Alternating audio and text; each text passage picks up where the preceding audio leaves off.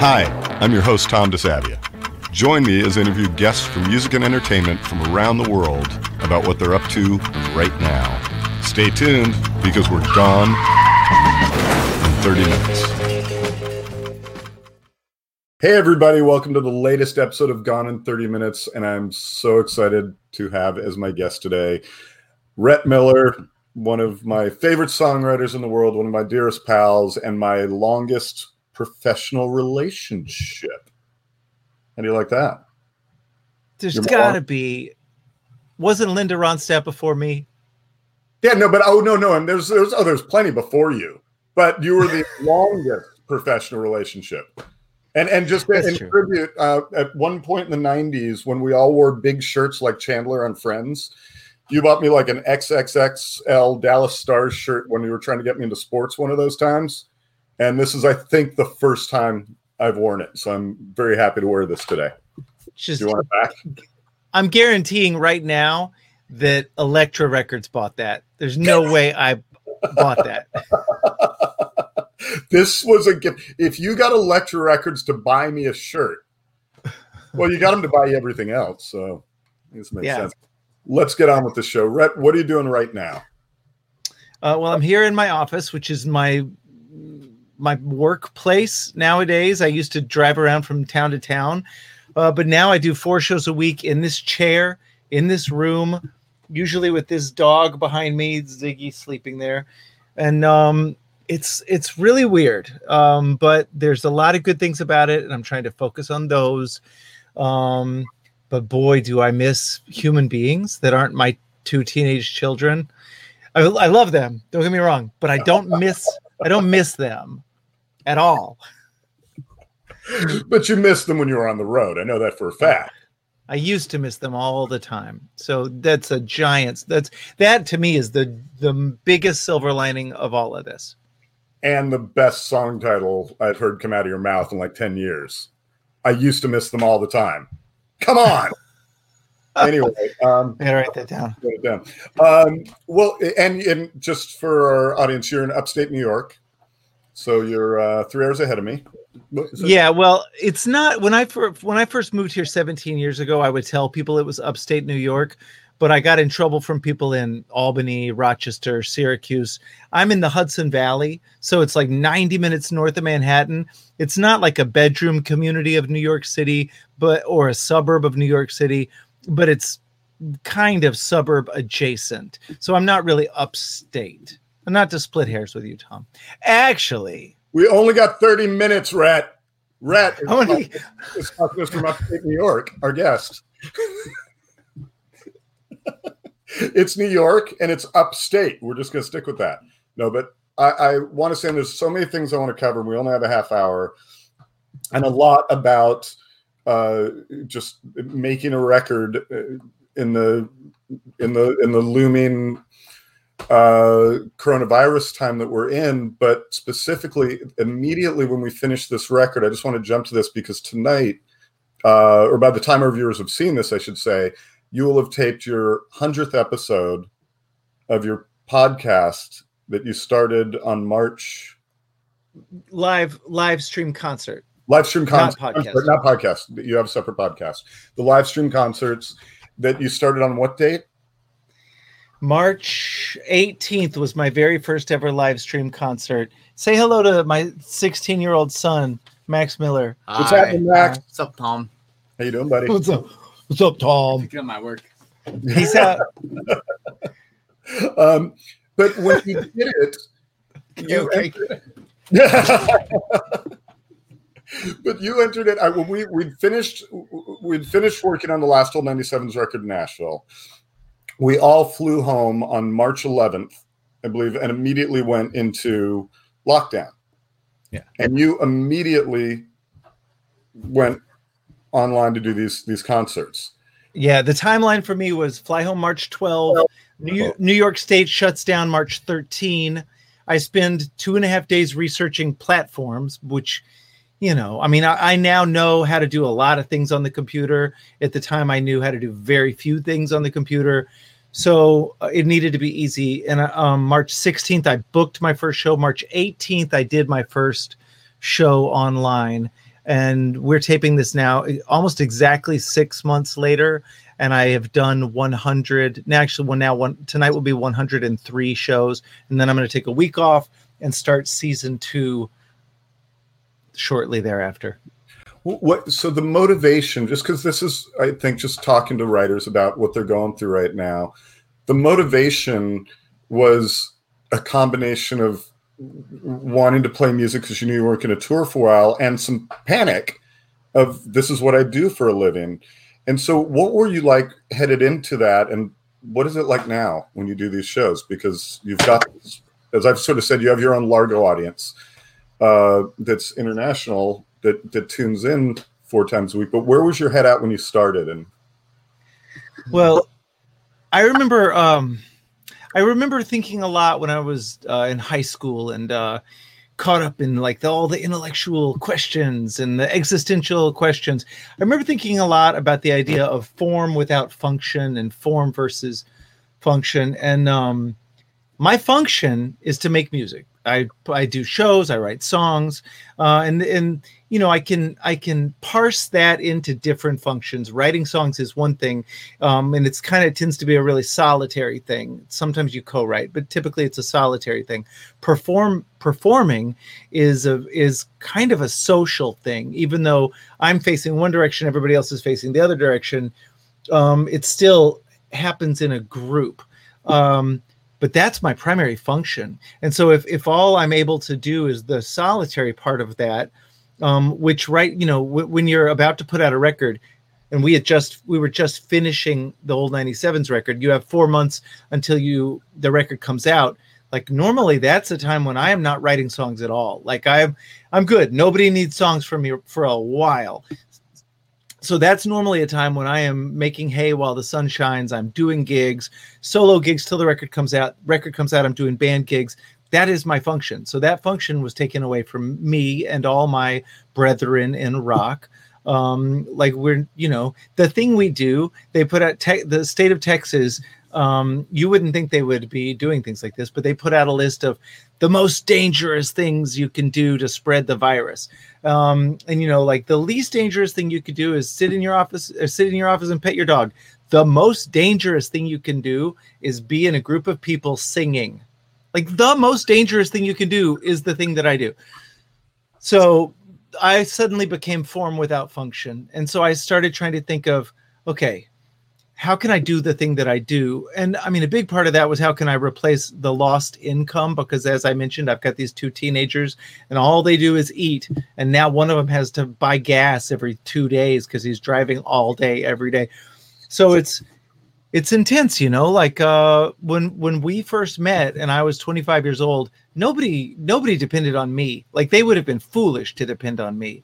Now multiple people and a dog depend on me. So I had to come up with not only a way to make money and feed them, but also a way to keep sane. And these shows, as weird as they are and as not uh, a straight um, amalgam for rock and roll concerts, as you know, there it's not the equivalent, but it is a replacement, and it's kept me sane, ish, sane ish. Going to back what you're saying, so how is because it's funny we were talking about this the other day. Every once in a while someone ask me about your process or about a specific song and i'll look at them I'm like you know i, I don't really know. We as, as long as we were the 25 years we've literally worked together unless i was physically there when you were starting to write the song or you'd written it in my presence i never really knew what the song was about. If i thought i knew what it was about i'd usually say oh that was obviously about this breakup and then you'd be like oh no that song was actually eight years old. So i just given up trying to trying to figure out. And I don't really want to know, but I don't really know. Aside, even from this album that we worked, we just did an album together in a in our band capacity for the first time in in, in many many many years. And these songs kept showing up in a wonderful way, but I don't know where they came from. I don't know which ones had been sitting there. I don't know which ones were new. I don't know which ones were partial songs that existed six years ago. So now that you're in your home for six months. You're playing a different role of rock star online. Are you still writing? Well, that's that. okay, so you know how I was saying that there's two facets to what I do, and one is the performative, and the other is the strictly creative. The creative part has been really, really hard for me during the pandemic. Um, there's I keep coming back to and referencing this New Yorker cartoon that depicts a guy in a rowboat with like shark fins and a ship sinking behind him, or well, not a rowboat, but a, what do they call it? like a rescue boat, safety boat with life a life raft. He's in a life raft. Shark fins, boat sinking behind him, lightning striking, just all hell breaking loose in the middle of the ocean. And he's saying, Oh, this is the perfect time to finish my novel. Like, that's how I feel. Like, how am I supposed to be creative in the midst of a global pandemic and a personal massive crisis of um, identity, you know? So I had not written a song until last week the I took the family to Delaware because they came off the quarantine list, thank God. And we went to the beach. And um, I woke up early, as I've been doing every morning. I've, I've been doing morning pages. I started doing The Artist's Way, which is this book. Brian Koppelman, the writer, recommended it to me. But um, it's this really great book about sort of getting unblocked as an artist. And a big part of the technique is you wake up and you write three pages, stream of consciousness, your morning pages it can be about anything and it's been super helpful to me just in terms of getting things out because that's what art to, for me has always been making art. So those days i woke up wrote my morning pages and wrote i wrote two songs while i was there. One of them eh, maybe pretty good. The other one i think is so beautiful and it's one of my favorite songs i've written in a long time.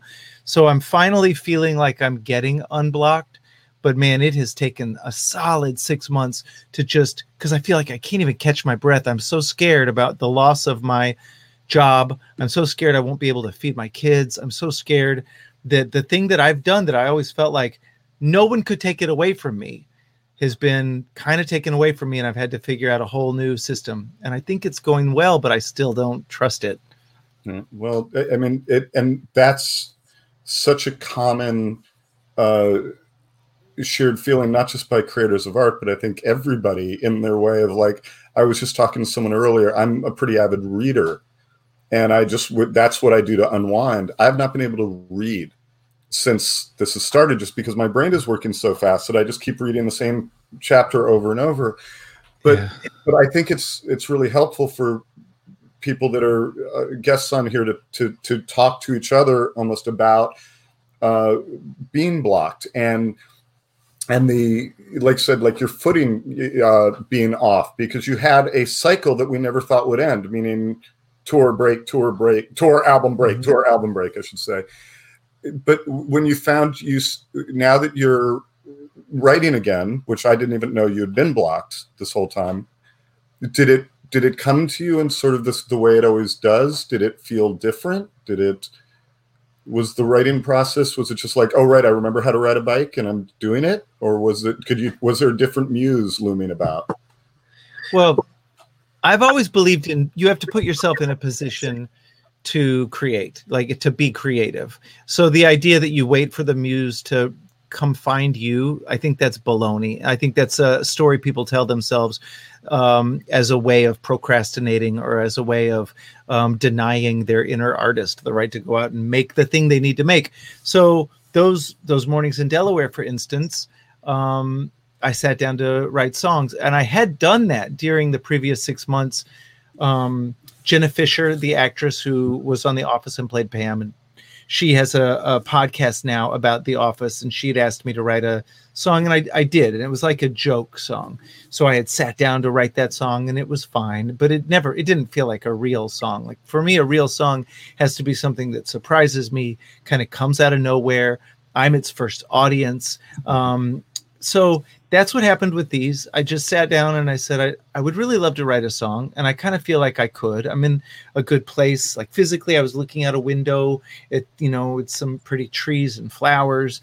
And um, it's funny because that was one of my pet peeves is when people start a song with, I woke up this morning and dot, dot, dot, because it's just so lazy. Or I looked out my window and dot, dot, dot. Like these are just, these are hack. These are hackneyed.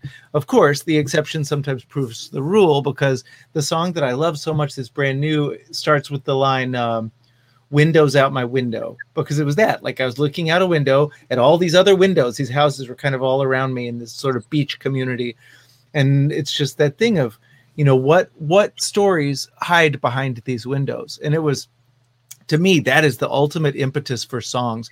I can't even tell you how many songs i've written from broadway that i wrote while you were waiting in the lobby of the paramount hotel in new york city looking out the window of that hotel room. I've written so many songs looking out of windows at other windows imagining the story behind them. It's like it's like people watching if the people are hiding you know? And so i get to make up what they're doing. And um yeah so it, it was kind of the way it's always been but it really it took me finally getting to a place where I could just catch my freaking breath for five minutes. And did it feel like? Did you feel like you were back on the bike? Did it Oh, make felt- like? So yeah, it's kind of because I think it's just I've, I've talked to so many people that are blocked. And in, and in their own way, and the people that are disciplined and blocked, or the people that are undisciplined and blocked, because they're ultimately there is no proper way to do anything. It's just however it strikes you, right? And everybody's thing has fallen off. I just want to go back real quick, just a little backstory for our listeners. So this would have been back in in the year of our Lord 1996, and Rhett and I were still dating, and I had flown him and his band, the old 97s, to New York as we were trying to wine and dine them and, and get them to sign to Elektra Records. And we had stayed at the Paramount Hotel. Was it the Paramount? It was the Paramount. That was the hipster hotel in New York at the time. Yeah, Yeah, it was the hotel where all the bands stayed. And we got there and we we we we all got in at the airport. We went to the hotel and was like, all right, everyone check in your rooms and let's meet down here in 50 minutes and we're gonna go to a meeting or dinner or whatever we were gonna go do. And Rhett called me in the room and said, as before, like five minutes before we go down, he's like, Oh, I just wrote a song. Like just when I got in here. And I remember thinking like the guy's either showboating and now I'm going to go by and hear this song. And is it like, and I just didn't know you that well. And you played me Broadway exactly as it wound up on the record. And that was the moment where, eh, that was the moment I fell in love with Rhett. Yes. That was it. That was an amazing moment. The other, I had to say for inspiration was uh, there was a brief period when uh, you were staying with me in Los Angeles uh, during the writing of fight songs Mhm. and I walked into my house one day, and that was when refrigerator magnets were, were really big. And uh, the the first verse of "Alone So Far" was on my fridge, which made no sense to me. So that's why I was that's why I never want to know where songs come from because the answer might be refrigerator magnets. um, I, I- want to jump ahead to we made this this record 12th, which just came out and had an amazing first week. So congratulations on that Thank you. doing doing well. Um, but it was a completely different, uh, like process the entire way through. And if you could maybe talk about that a little bit, and our good pal Vance Powell, and and just how this record was mixed in, in the time of lockdown. Boy, so um, well, first of all, um, I was so glad that you uh, agreed to or insinuated yourself into the position of A and R. Yeah. uh, which is great. And for those, I mean, I'm assuming at this point that maybe anybody watching uh, this or listening to this knows that um, A and R stands for artist and repertoire. But really, what it is, it's kind of just babysitting. Like you're sort of, you know, you're um, going back and forth between band members and saying, well you know so and so really likes this song but i just I, he doesn't get this and maybe you could do this to make him understand you know it's like just oh my god the diplomacy that you have to do between band members over something so stupid as like which of the 12 out of these 14 finalists are going to make the cut and and all that. But it's necessary because making a record being in a band is all about compromise it's all about collaboration it's all about uh, respecting each other to the point where you can agree even though you disagree um, and in the end you can feel good about what you've wound up with your final list of songs the final mix on a song. So um, you helped so much with that. Vance Powell, our producer on this record, had produced our most recent record before this, Graveyard Whistling. And um, to do a second album with a producer is a pretty lucky thing because so much, uh, like my bandmates and I have been in a band together for 27 years, right? So we've learned all there is to know about each other. You know, you have worked with me and those guys uh, in an A&R capacity and been our friend for 20 five years. Um, so you know, we we know we all know the shorthand. We all know when to back off, when to push, all the different things. So when Vance came in as our producer for the first record, we clicked really quickly, but there's still there's a learning curve. Um, so for the second record, like suddenly all of that is done. You get to go in and bam, as soon as you get, as soon as we showed up in Sputnik Studios in uh, the Berry Hill neighborhood of Nashville, and we loaded in, and it's a little studio. It's Vance's home studio, which he mostly not home. It's Vance's studio in Nashville in his hometown. Um, but it's not a big room. It has a drum room. It has some small rooms uh, on the side. Um, it's not like CBS A studio or whatever, where you're in this some giant room. Um, but it was quick. He knew he knows how to get the sounds he wants. We know how to work with each other. We had done uh, enough pre-production to be off book on most of the songs. Um, I mean, for me, me for sure, just because I work on the songs over and over. So, uh, so we were able to sit down and right off the bat, from day one, we were getting keeper takes, which meant all the drums, all the bass, a lot of the guitar, all my rhythm guitar, a lot of my vocals, and we made this record so quickly. And to think back on the era when even the 97s made records for a quarter million dollars. And then I had solo record. I had a I had a solo record that was three hundred thousand dollars and another one that was four hundred thousand dollars. Think about that: three quarters of a million dollars to make two dumb Rhett Miller solo records. That's insane. So when people wonder why did the old business model collapse, well, it was the Rhett Miller solo record budgets. We can all agree on that. so, um, it's true. So, so you don't need uh, you don't need that much money to make a record. In fact, I think that sometimes uh, that much money and that much time and that much pressure can work against you. So for us to go in, work quickly, um, capture the live takes, not get too hung up on everything being perfect, I think that really worked in our favor. Um, I'm not sure what it was with me. You sort of asked earlier about the songs, how many of them were old versus new. I had a bunch of really um, of really great songs that were left over but after the last old 97s album graveyard whistling and after the messenger i still had a stack of like 20 songs but then i went in and wrote the 12 songs that are on this record were probably the newest songs and for some reason i was just I was in a place where I was thinking a lot about the gratitude I feel for our band and the years we've spent together.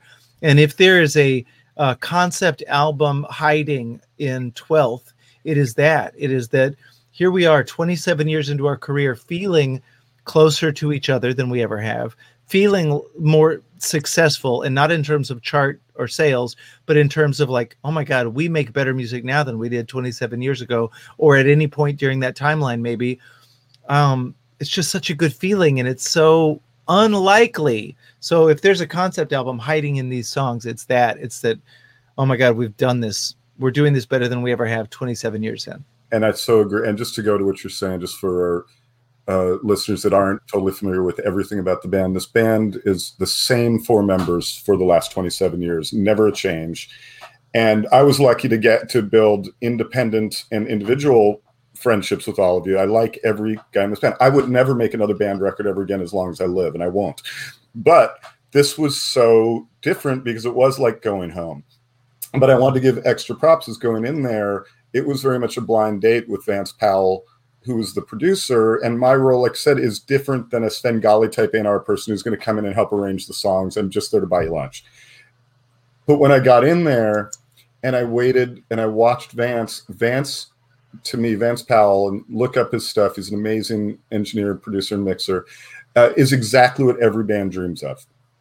He was engaged. He was involved. I loved sitting there watching him. He wasn't just collecting a paycheck. He became the fifth member of the band for those sessions, and it was fantastic. And when we went straight into quarantine, one of the things that really got me through those first couple of months of being hit by a truck was this concept that we were able to mix a record all being in our own homes in different parts of the U.S. while Vance sat there in Nashville, and it was amazing to watch it come together. So, yeah, love all of you. All right, we are going to enter what's called the lightning round, Rhett, because we don't want to end this on a heavy note of me saying, "Oh yeah, your band's great, you're a good songwriter." I have Sammy Davis Jr.'s hat, as you may remember, you may not, but I got it. I need to hear some questions, and we're just going to go quick word association. All right, I'm just going to reach in. Uh, I'll what- do my Sammy Davis Jr. impression as I. Sorry, I don't actually have one. I was going to say, would I? No, it's glass eye. So wait. Um, okay, we'll do this. First celebrity crush. Go. Joan Jett. Whoa, good one. Okay, I knew that. Uh, what's the most useless talent you have? I can hang 11 spoons off my face. I don't know how to continue after that. I can't.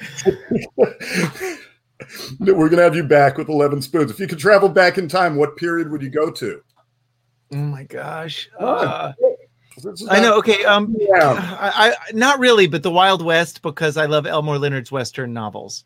Oh, how literally horrible to live. If you, if you could uh, visit one place on Earth, where would you go right now?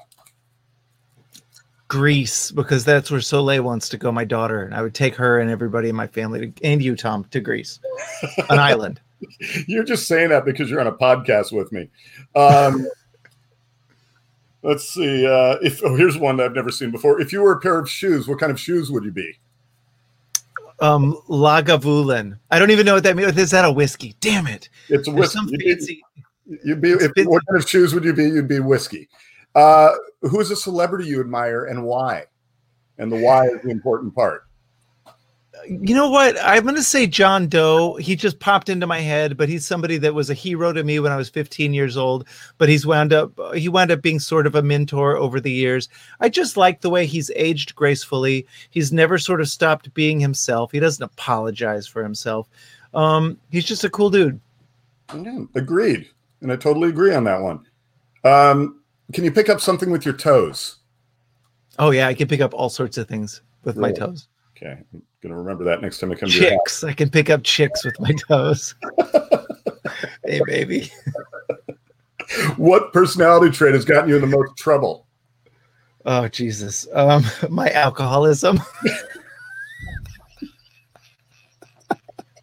what,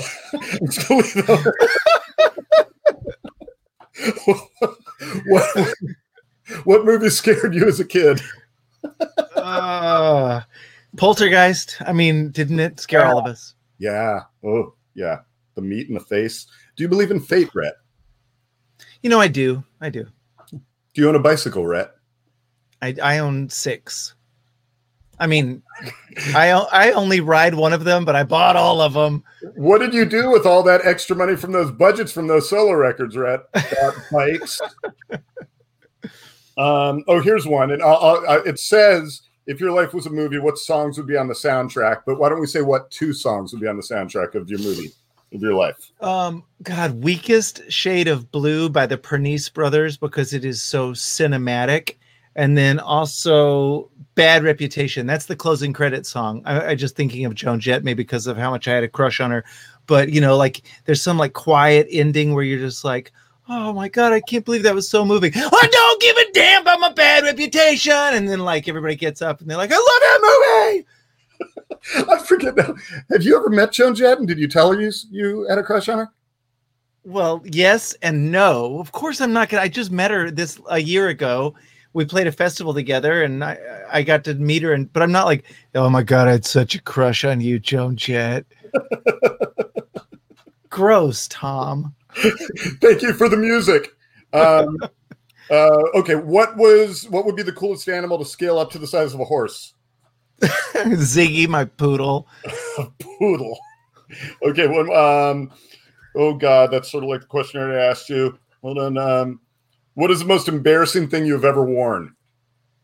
Oh my god, the pictures recently emerged of me wearing ripped up jorts, no shirt on stage what those pictures didn't show was that was the first gig of two gigs on July 4th, 1999. The second of those two gigs, I was so wasted. I was wearing an American flag as a cape, no shirt, ripped up jorts, shoeless, and I wound up passing out on stage. And when I came to, there was a girl making out with me. It was it was like a peak. I peaked.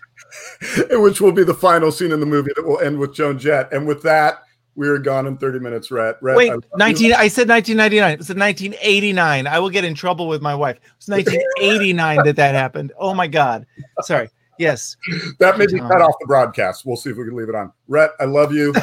Thanks for sitting with us for a half hour. Really appreciate it. You're you're the best. One of my favorite people on the planet. Thank you, buddy. Love you Tommy D. Go shave. Go cut your hair. Nope. Bye. Bye. This show was presented by Craft Recordings. Thanks for joining us for Gone in 30 Minutes. Produced by Laura Sias. I'm your host, Tom, and we'll catch you next time.